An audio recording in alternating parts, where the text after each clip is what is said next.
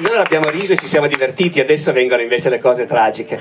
Eh, abbiamo sbagliato tutto, dai, dovevamo prima mettere la mia cosa, mentre loro cuocevano sotto il sole, che tanto aspettavano solo che passasse il tempo, e adesso avremo la possibilità di sentire loro. Eh, noi parliamo di Costantino, in realtà diamo una sterzata, nel senso che non facciamo un what if, non facciamo un cosa sarebbe successo se, ma ricostruiamo invece la, la genesi di, di una grande bufala storica. Avremmo anche potuto provare a fare il what if, eh, perché diciamocelo, cosa sarebbe successo se Costantino, anziché decidere che gli piacevano di più i cristiani, avesse continuato a adorare il Dio che per tanto tempo aveva adorato, che si era scelto fra tanti, che adorava al momento della battaglia di Ponte Milvio, che, che ne abbiano detto i cristiani, e che ha continuato a celebrare, a seguire. Beh, è colpa di questo affare qua, e non era colpa tua, perché io mi dicevo, guarda, io sono più furbo, ho dei fogli grossissimi, non cadranno mai, invece assolutamente niente. Se Costantino avesse continuato ad adorare il Dio che appunto aveva adorato per tanto tempo e che anche voi avete subito, di cui avete constatato il potere oggi, il sole. Costantino, fra i tanti dei che offriva à la carte l'impero romano, si era scelto, beh, all'inizio si era scelto Marte, perché era un soldato e il dio più ovvio era quello, ma poi si è scelto il sole. E il sole per un po' di tempo è stato in concorrenza seria con Gesù Cristo e con il Dio dei cristiani. Allora potevamo anche fare il what if, effettivamente, eh? Pensate che cose strane sarebbero successe se, se Costantino sì avesse smesso di perseguitare i cristiani, perché che era inutile perseguitarli l'avevano capito tutti, anche quelli che li trovavano profondamente antipatici. Costantino non è il primo che dice basta, non perseguitiamoli più, l'aveva già detto due o tre anni prima Galerio, che pure aveva fatto di tutto per sradicarli, e poi Galerio a un certo punto aveva fatto un editto prima di morire in cui dice, in sostanza, scherzo ma non troppo, io ci ho provato a ammazzarli tutti ma è inutile, questi continuano a venire fuori e, e noi gli proibiamo di pregare il loro Dio e loro non pregano i nostri. Risultato, stiamo fabbricando degli atei, che è il contrario di quello che volevamo, quindi lasciamo perdere, che facciano quel cavolo che vogliono. Ecco, mh, quindi che smettessero di perseguitare i cristiani era sicuro, però se Costantino, dopo aver smesso di perseguitarli, anziché togliere l'I M U alla Chiesa e cominciare a ricoprirla di privilegi, l'avesse lasciati nel loro brodo i cristiani e avesse continuato a sostenere il culto del sole, magari oggi vivremmo in un mondo un po' diverso, dove nella religione europea la festa più importante, la festa religiosa più importante sarebbe pensata in un momento assurdo, quando fa più freddo, quando fa più brutto, il momento peggiore dell'anno, perché? Perché i fanatici del sole in quei giorni lì vedono la morte e la rinascita del loro Dio, quindi la più grande festa religiosa del mondo europeo sarebbe il venticinque dicembre, eh, e il giorno di festa nel nostro mondo, anziché chiamarsi il giorno del Signore, Dies Dominica, si chiamerebbe il giorno del sole. In una sperduta provincia dell'impero persa nelle nebbie del nord, il giorno di festa si chiamerebbe Sunday, eh, il giorno del sole per l'appunto. Questo solo per dire che si potrebbe scherzare facilmente appunto su come il culto del sole sì, ha perso, ma qualche traccia l'ha lasciata, qualche compromesso hanno dovuto farlo, però, però appunto... Fin qui era per farvi vedere che se voglio riesco a farvi ridere anch'io, ma adesso però in realtà l'intervento che vi ho preparato è, è, è di un altro tipo, eh, e l'idea è questa sostanzialmente. Io darei per scontato, ah, ecco dov'era, io darei per scontato che di Costantino tutti noi abbiamo imparato da tanto tempo alcune poche cose, e che sono quelle. Che sono quelle che ho già evocato anche adesso, è il primo imperatore cristiano, è l'uomo che si è convertito prima della battaglia di Ponte Milvio, perché aveva visto in cielo la croce con la scritta in oxigno vinces, è il sovrano che poi con l'editto di Milano ha concesso la libertà ai cristiani, è il fondatore delle grandi basiliche, cioè è l'uomo che ha deciso di fare enormi investimenti col bilancio statale per regalare ai cristiani dei grandiosi edifici di culto, è il primo imperatore che ha partecipato attivamente alla vita della Chiesa. Costantino è l'uomo che decide che i cristiani non devono continuare a vivere per conto loro, ma devono vivere sotto la tutela e protezione dello Stato, con lo Stato devono collaborare e lo Stato in cambio organizza la loro vita. E allora se i cristiani stanno litigando, come litigano furiosamente al tempo di Costantino, perché non sono d'accordo su niente, né sul calcolo della Pasqua, che alcuni continuano a fare la Pasqua quando la fanno gli ebrei, e alcuni altri trovano che è una vergogna fare la Pasqua quando la fanno gli ebrei, ma allora quando bisogna farla? Bisogna calcolare. E poi litigano furiosamente i cristiani perché, perché quella è una religione basata su un credo, sul fatto che bisogna credere certe cose, che è una grossa novità perché gli dèi non chiedevano a nessuno di credere a qualcosa, chiedevano di andare col maialino e sgozzarlo davanti al tempio, quello sì, per far vedere che portavi rispetto. Ma non pretendevano che tu credessi delle cose. Invece i cristiani hanno un Dio complicato che ha, tra- ha trasmesso tanti messaggi, prima agli ebrei l'Antico Testamento, poi degli altri con Gesù il Nuovo, e il Nuovo Testamento in parte ha abrogato quello vecchio ma in parte no. E allora quando ci sono dei nemici cattivi cosa devi fare? Ammazzarli tutti come si faceva nel Vecchio Testamento? O porgere l'altra guancia come dice il Nuovo? Ecco, è una religione complessa, in cosa bisogna credere? Chiunque di voi, come dire, sia stato battezzato, cresimato e sia andato a messa, avrà ripetuto tante volte, credo in un solo Dio, ecco, eh, no, ecco, eh, nel padre e nel figlio, il, e il figlio è della stessa sostanza del padre, d'accordo? Ecco, mm, generato non creato, della stessa sostanza del padre, ovvio, no? Peccato che all'epoca era pieno di cristiani che dicevano creato non generato, è di un'altra sostanza, non della stessa, eh, e allora come fare a decidere? Bene, l'imperatore Costantino decide, è lo Stato che deve intervenire. È lo Stato che deve organizzare il congresso mondiale di tutti i vescovi cristiani a spese dello Stato, ospitati in un meraviglioso palazzo reale. Quando tornano a casa i vescovi sono, non credono ai loro occhi, cosa non hanno visto, cosa non hanno mangiato durante quei giorni al palazzo reale, poi lo scrivono nelle loro, ecco. E il primo concilio ecumenico, cioè la prima adunanza mondiale di tutti i vescovi per cura dell'imperatore, sotto la presidenza dell'imperatore, per decidere se hanno ragione quelli che dicono generato non creato, della stessa sostanza del padre, o se hanno ragione quegli altri. Bene, queste cose più o meno sono le cose che tutti sappiamo, ma se dovessi ridurle a una, io giurerei che la storia dell'apparizione in cielo prima della battaglia di Ponte Milvio e della scritta in Oxigno Vinces, quella l'abbiamo sentita tutti. Naturalmente si potrebbe anche raccontare un'altra storia, eh? Provate a indovinare se sto facendo un what if oppure no.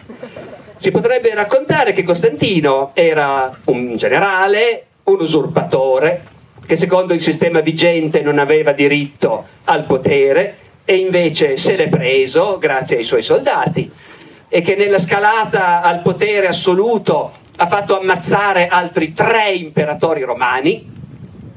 Una volta raccontavo sempre, quando mi capitava di parlare di questo, che nessuno ha ucciso così tanti imperatori romani come Costantino. In realtà poi ne ho trovato un altro, Settimio Severo, anche Settimio Severo per arrivare al potere unico. Ma comunque, Costantino però ha un record lo stesso, perché ha fatto uccidere tre imperatori romani, di cui uno era suo suocero e due i suoi cognati. E questo è meglio di quello che ha fatto Settimio Severo. Dopodiché, rimasto solo al potere, Costantino, per motivi che nessuno sapeva neanche allora, o quelli che lo sapevano non ce l'hanno detto, e quindi noi non sappiamo perché, ma sappiamo che l'ha fatto. Costantino ha fatto uccidere il proprio figlio maggiore, Crispo, che già da anni governava insieme a lui, e la propria seconda moglie, Fausta. Dopodiché, morto Costantino qualche anno dopo, i suoi figli, i suoi tre figli, i primi figli di imperatore allevati nella religione cristiana, appena è morto il padre, hanno fatto uccidere tutti i propri zii e cugini, tutti i fratelli e nipoti ancora vivi di Costantino, per eliminare la possibile concorrenza. A dire tutta la verità, ho detto tutti, non è vero, ne hanno dimenticato uno, hanno dimenticato un cuginetto che era in Erasmus ad Atene e che studiava i filosofi greci, si chiamava Giuliano, e che poi avrà l'occasione di provare a tornare al potere e vedere se si può invertire il corso della storia. È Giuliano che i cristiani chiameranno l'apostata, cioè appunto. Ma a parte il cuginetto, è vero eh, che stava in Erasmus ad Atene, cioè non in Erasmus ma ci stava, perciò lo dimenticano, ma tutti gli altri li fanno uccidere. Dopodiché i tre figli di Costantino, liquidati tutti gli zii e i cugini, cominciano ovviamente ad ammazzarsi fra loro, finché non ne resta solo uno. Allora, il bello è che questa storia shakespeariana, ed è veramente shakespeariana, pensava a Costantino, San Giovanni Crisostomo, patriarca di Costantinopoli, che qualche anno dopo dirà al suo popolo, al suo gregge, che degli imperatori bisogna diffidare, perché la casa dell'imperatore è sempre fradicia del sangue dei suoi parenti. Eh, dopo, pensava a lui appunto, pensava a Costantino e ai suoi figli.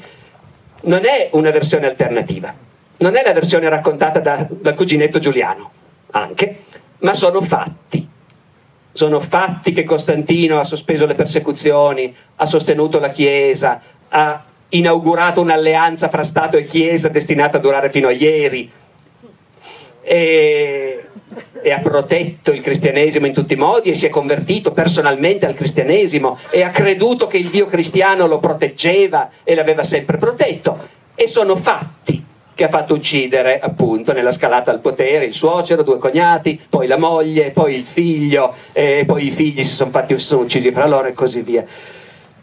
Allora, voi capite la fatica che fa uno storico a cui chiedono: chi era esattamente Costantino? Eh, è quello che ha cambiato il, il corso della storia, certo, avviando, ha fatto sì che due storie diverse, la storia di Roma, che per le persone per bene era l'unica storia possibile, e un'altra storia recente, clandestina, la storia della Chiesa, diventassero una cosa sola.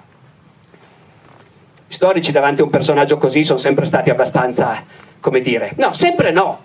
C'è stata un'epoca in cui si diceva: ma sì, dai, convertito al cristianesimo, fammi ridere. Uno che poi ha fatto quel che ha fatto. Che razza di cristiano vuoi che fosse? Ma è un po' finita quell'epoca. Oggi, oggi gli storici sono molto impressionati dalla grandezza di quello che Costantino comunque ha fatto. Non è rimasto quasi nessuno, nessuno oserebbe più scrivere, quasi nessuno dice quello che mi disse Umberto Eco, quando io ho avuto ancora il privilegio, qualche anno fa, quando stavo ancora lavorando a questo enorme tomo su Costantino, ho avuto ancora il privilegio di incontrare Umberto Eco e raccontargli, dice: cosa stai lavorando? Dico: sto studiando, sto scrivendo un libro su Costantino. E Umberto Eco mi disse: era un gran figlio di puttana. Queste cose però appunto eh, ormai non c'è rimasto nessun altro, credo, che abbia il coraggio di dirle.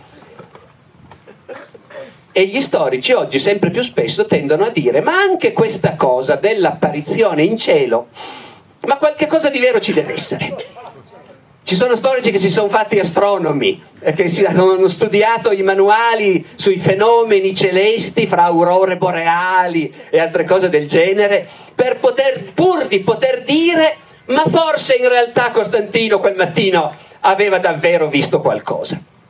E allora Allora la storia è che noi dovremmo provare a vedere chi è che ci ha raccontato questa cosa. Tenete conto che come Costantino può essere visto come un santo o come un, un Macbeth, un re Lear, un, un personaggio appunto tragico e shakespeariano, e tutte e due le versioni sono, corrispondono a fatti accertati, ecco, eh, allo stesso modo chi alla sua epoca ci ha parlato di Costantino l'ha fatto sempre da un punto di vista ben preciso. Quelli che ci parlano di Costantino o sono cristiani convinti che vedono in Costantino il salvatore del genere umano, o sono quei pochi, sempre meno, ma ci sono e scrivono, che invece trovano che questo cristianesimo è stata un'idea pessima e che Costantino è colpevole di aver mandato in rovina l'impero romano. In buona sostanza, noi studiare Costantino vuol dire leggere le fonti dell'epoca. Poi immaginate uno storico del futuro che cercasse di capire qualche cosa del ventennio berlusconiano avendo a disposizione soltanto alcune registrazioni di Canale cinque e alcune annate del manifesto eh, o di Repubblica. Ecco, noi siamo in quella situazione. Da un lato scrivono di Costantino i cristiani, vi do un'idea del tono: Eusebio di Cesarea, vescovo di Cesarea in Palestina, grandissimo intellettuale greco, importante teologo, grande storico, è l'uomo che ha inventato un nuovo genere letterario, la storia della Chiesa. Non più la storia di Roma, la storia dell'impero, ma la storia della Chiesa. Sentite il tono di Eusebio di Cesarea. Costantino, unico fra tutti quelli che hanno governato l'impero romano, è diventato amico di Dio, re dell'universo. Dio lo ha scelto come suo campione e lo ha reso invincibile. Dio lo ha scelto come maestro per insegnare a tutti i popoli. Dio lo ha reso signore, Kyrion, scrive in greco, eh. padrone, Despoten, e vincitore, Niketen, l'unico invincibile fra tutti gli imperatori, beato, anzi tre volte beato, Trismacarion, molto più grande di Alessandro Magno. Questo è il tono di una metà delle fonti.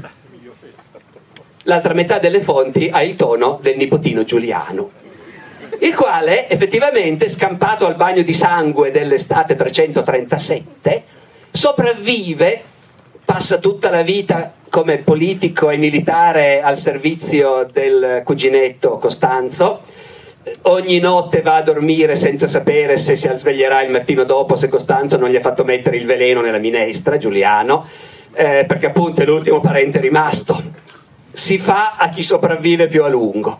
Alla fine Giuliano sopravvive più a lungo, muore Costanzo e Giuliano diventa imperatore di Roma, l'unico uomo in tutto l'impero che può dire quello che pensa veramente. E Giuliano comincia a dire quello che si ricorda dello zio Costantino. Giuliano è uno scrittore, scrive tante opere, opere polemiche, opere divertenti, comiche, mette in scena i vari imperatori del passato. Dello zio Costantino Giuliano dice questo.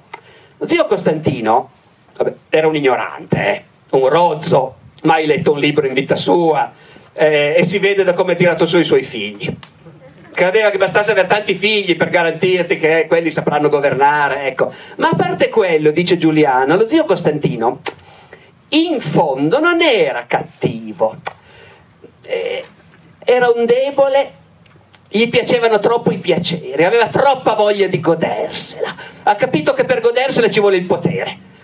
Potremmo fare citazioni colte in siciliano, ma non le faremo. Comandare comunque è meglio di tante altre cose. Eh, lo zio, ma lo zio Costantino amava proprio gli altri piaceri, gli piaceva godersela.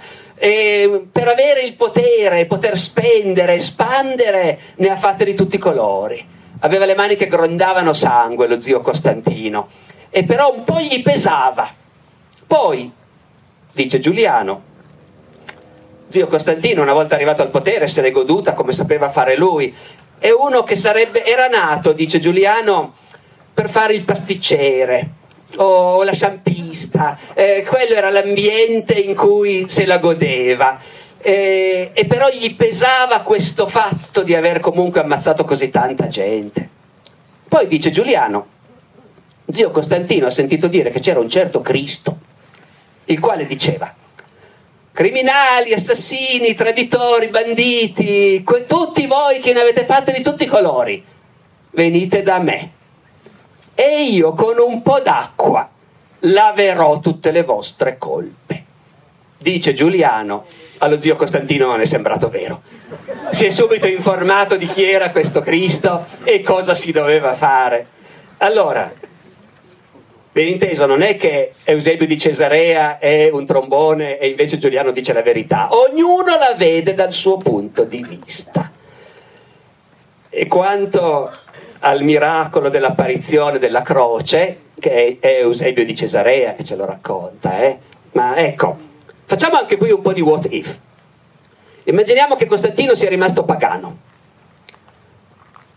Dopo qualche anno ci sarà sicuramente qualche retore che, facendo un discorso in pubblico, sapete, l'impero romano è un mondo meraviglioso dove la propaganda imperiale è presente ossessivamente dappertutto scritto, dappertutto ci sono le statue, le lapidi, le epigrafi, dappertutto risuonano discorsi. Come si fa a far carriera in politica? Devi studiare come si fanno i bei discorsi, perché in tutto l'impero, in ogni città dell'impero, molte volte all'anno, il compleanno dell'imperatore, l'anniversario della salita al trono, celebrazione del giorno della vittoria, in ogni città dell'impero, e sono migliaia le città dell'impero, molte volte all'anno tutta la popolazione si raduna e un retore che ha studiato tutta la vita per saper fare questi discorsi tiene alla popolazione riunita un meraviglioso discorso, il cui tema è sempre lo stesso: come siamo felici.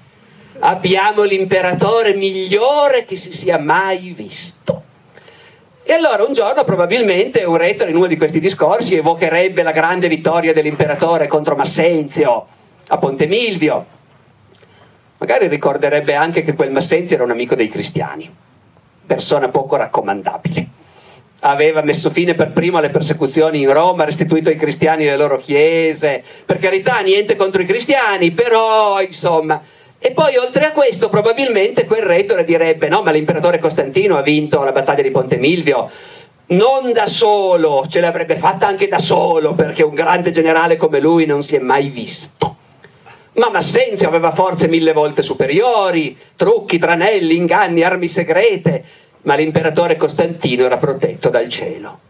E tutti sanno, tutti ricordano che l'imperatore Costantino ha vinto la battaglia di Ponte Milvio perché un esercito di guerrieri celesti è sceso dal cielo per combattere al suo fianco. Tutti li abbiamo visti e ce li ricordiamo. Alla loro testa c'era il papà di Costantino, l'imperatore Costanzo, morto e diventato un dio anche lui.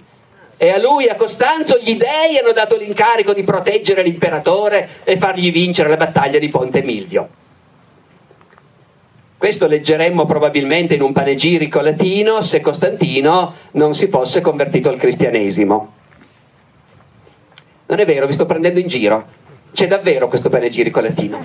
Eh, davvero in una città della Gallia, una decina d'anni dopo Ponte Milvio, un oratore ha arringato il popolo parlando della gloria e della grandezza dell'imperatore Costantino e dicendo: tutta la Gallia ricorda l'esercito dei guerrieri celesti che sono scesi, comandati da Costanzo, per combattere al fianco di Costantino. Per qualche ragione nessuno storico oggi cerca di dire: ma forse è successo davvero? Andiamo a vedere se potre- possiamo trovare qualche elemento che ci dica no. Ecco, quella cosa lì... Cosa è successo? È successo che l'imperatore Costantino aveva deciso che i cristiani andavano bene, ma anche gli altri andavano bene. Un imperatore deve far politica. L'imperatore, sì, deve far politica, certo, non ha le elezioni di midterm e non ha il problema di essere rieletto. L'imperatore è nominato a vita, ma bisogna vedere quanto dura questa vita, per l'appunto. Se l'imperatore non sa fare politica, non sa costruirsi un consenso, rischia di durare poco. E quindi Costantino favorisce sfacciatamente i cristiani in tutti i modi, ma non ha niente contro i pagani. E nella Gallia del tempo di Costantino cristiani ce ne sono pochi, e allora nei bei discorsi che si fanno in Gallia non c'è nessun problema a dire a un popolo di romani che credono agli dei che gli dei sono con l'imperatore Costantino. E invece altri scrittori, naturalmente, parlando a un altro pubblico, diranno che non gli dei, ma Dio sta con l'imperatore Costantino. E allora siamo alla croce in cielo? Non proprio. Al tempo della battaglia di Ponte Milvio, due scrittori raccontano questa battaglia.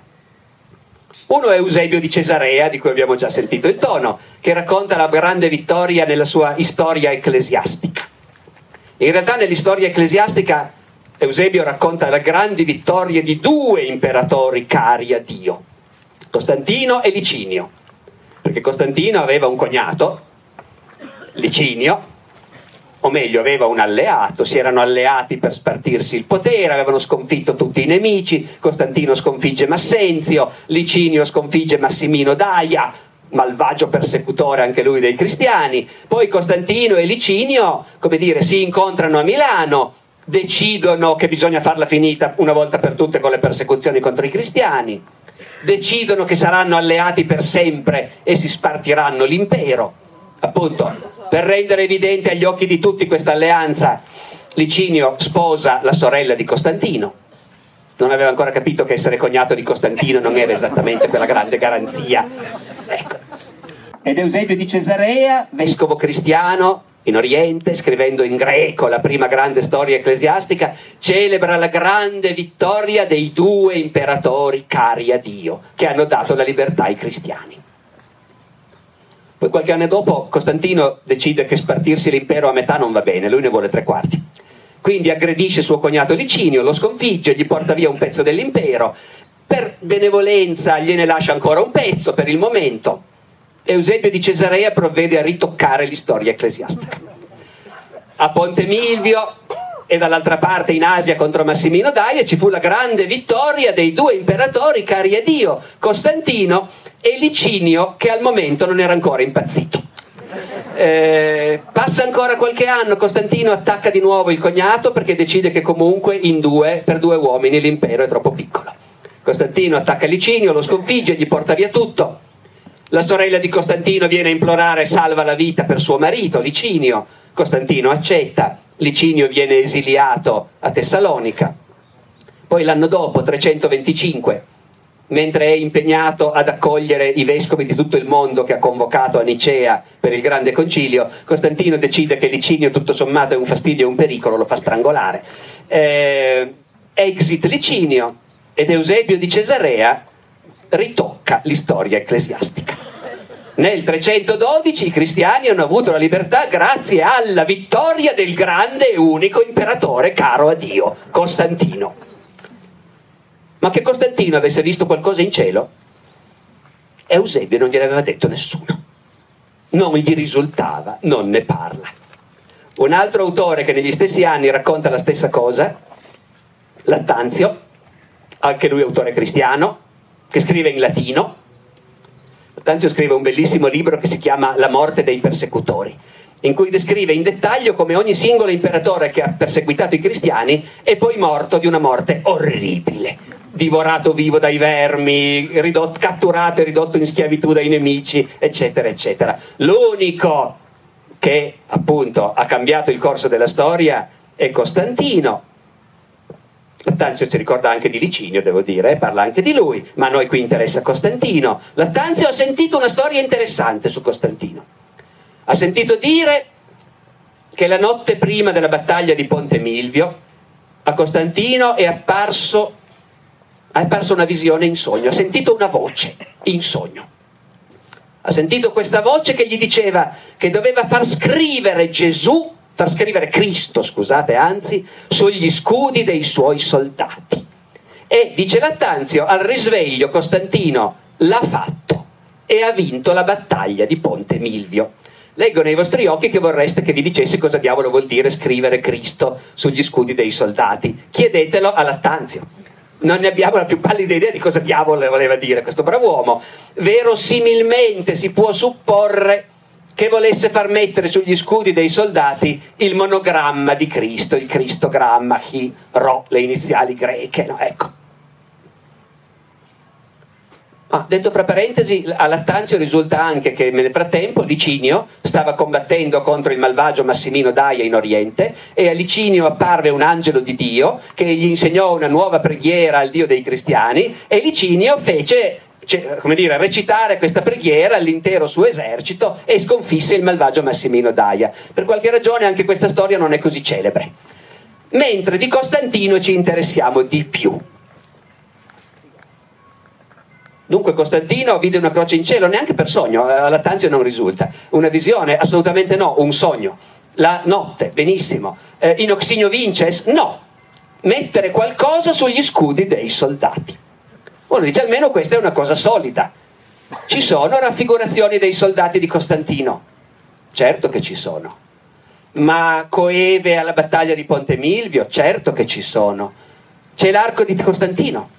L'arco di Costantino a Roma, tirato su dal Senato in un paio d'anni, a velocità favolosa, per celebrare la vittoria di Costantino. È pieno di raffigurazioni dei soldati di Costantino che sconfiggono il malvagio Massenzio, precipitandolo nel Tevere, con il dio Tevere pronto ad accogliere il tiranno e affogarlo. Che ci sia il dio Tevere può essere già leggermente inquietante, ma c'è anche la dea Roma che accoglie Costantino e Giove sullo sfondo. Ma comunque gli scudi dei soldati di Costantino ci sono? Ci sono. Si vede cosa c'è rappresentato? Si vede. Cosa c'è rappresentato? Le vecchie insedie delle legioni romane. Per cui noi siamo in grado di dire sì, c'era la legione dodicesima fulminata, la quindicesima gemina. Non c'è un simbolo cristiano neanche a pagarlo. E va bene, ma tanto a noi non interessa il sogno, perché sarà una bufala. Ci interessa l'apparizione in cielo. Quando è che si comincia a parlare dell'apparizione in cielo? Così arriviamo anche a concludere. Lo racconta la nostra vecchia conoscenza Eusebio di Cesarea, ma molti anni dopo. Molti anni dopo Eusebio di Cesarea affronta una nuova fatica, la vita di Costantino, che inizia un nuovo genere letterario, perché le vite degli imperatori erano una vecchia idea, Svetonio, le vite dei... Do... no? Qui il discorso è, è la vita di un imperatore, ma è anche la vita di un santo. Sta iniziando un genere letterario che nel mondo cristiano avrà un successo enorme, no? Le agiografie, le vite dei santi. Allora, Eusebio di Cesarea, dopo la morte di Costantino, venticinque anni dopo la battaglia di Ponte Milvio, dice: un po' di tempo prima di cominciare la guerra contro Massenzio, qui già cominciano a cascarti le braccia, cioè non è il giorno prima della... no, un po' di tempo prima all'imperatore e all'intero esercito apparve una meravigliosa visione. Gli apparve una croce di, fatta di luce.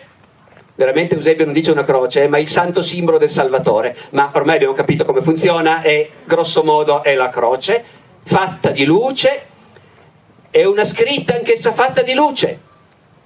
Naturalmente non è in Oxinio Vinces, perché Eusebio scrive in greco, e quindi c'era scritto tutto Nica, che non vuol dire con questo vincerai, ma vuol dire con questo vinci. Nica è, è il grido dei tifosi nello stadio, no? Nica, Nica, Nica, quando l'auriga dei verdi sta cominciando a superare, a sorpassare quello degli azzurri. Con questo vinci. E dice Eusebio, lo so che è una storia incredibile, eh? Anzi, sono convinto che non mi credete, non ci crederei neanche io, ma vi posso dire che invece ci credo, perché me l'ha raccontata in grande confidenza e segreto l'imperatore in persona, che è morto nel frattempo. L'imperatore in gran confidenza e segreto ha raccontato a Eusebio che l'intero esercito aveva visto la croce in cielo, cosa che peraltro agli scrittori contemporanei e allo stesso Eusebio non risultava negli anni seguenti alla battaglia di Ponte Milvio. Finito? Sì, quasi. Qualche anno dopo, sotto il regno di Costanzo, quello tra i figli di Costantino che era riuscito a fare la pelle ai fratellini, sotto il regno di Costanzo il patriarca di Gerusalemme scrive una lettera a Costanzo per dirgli che a Gerusalemme è avvenuto un grande miracolo, ancora superiore a quello avvenuto al tempo di tuo padre, Costantino, quando a Gerusalemme fu ritrovata la vera croce, il legno della vera croce. Grande miracolo!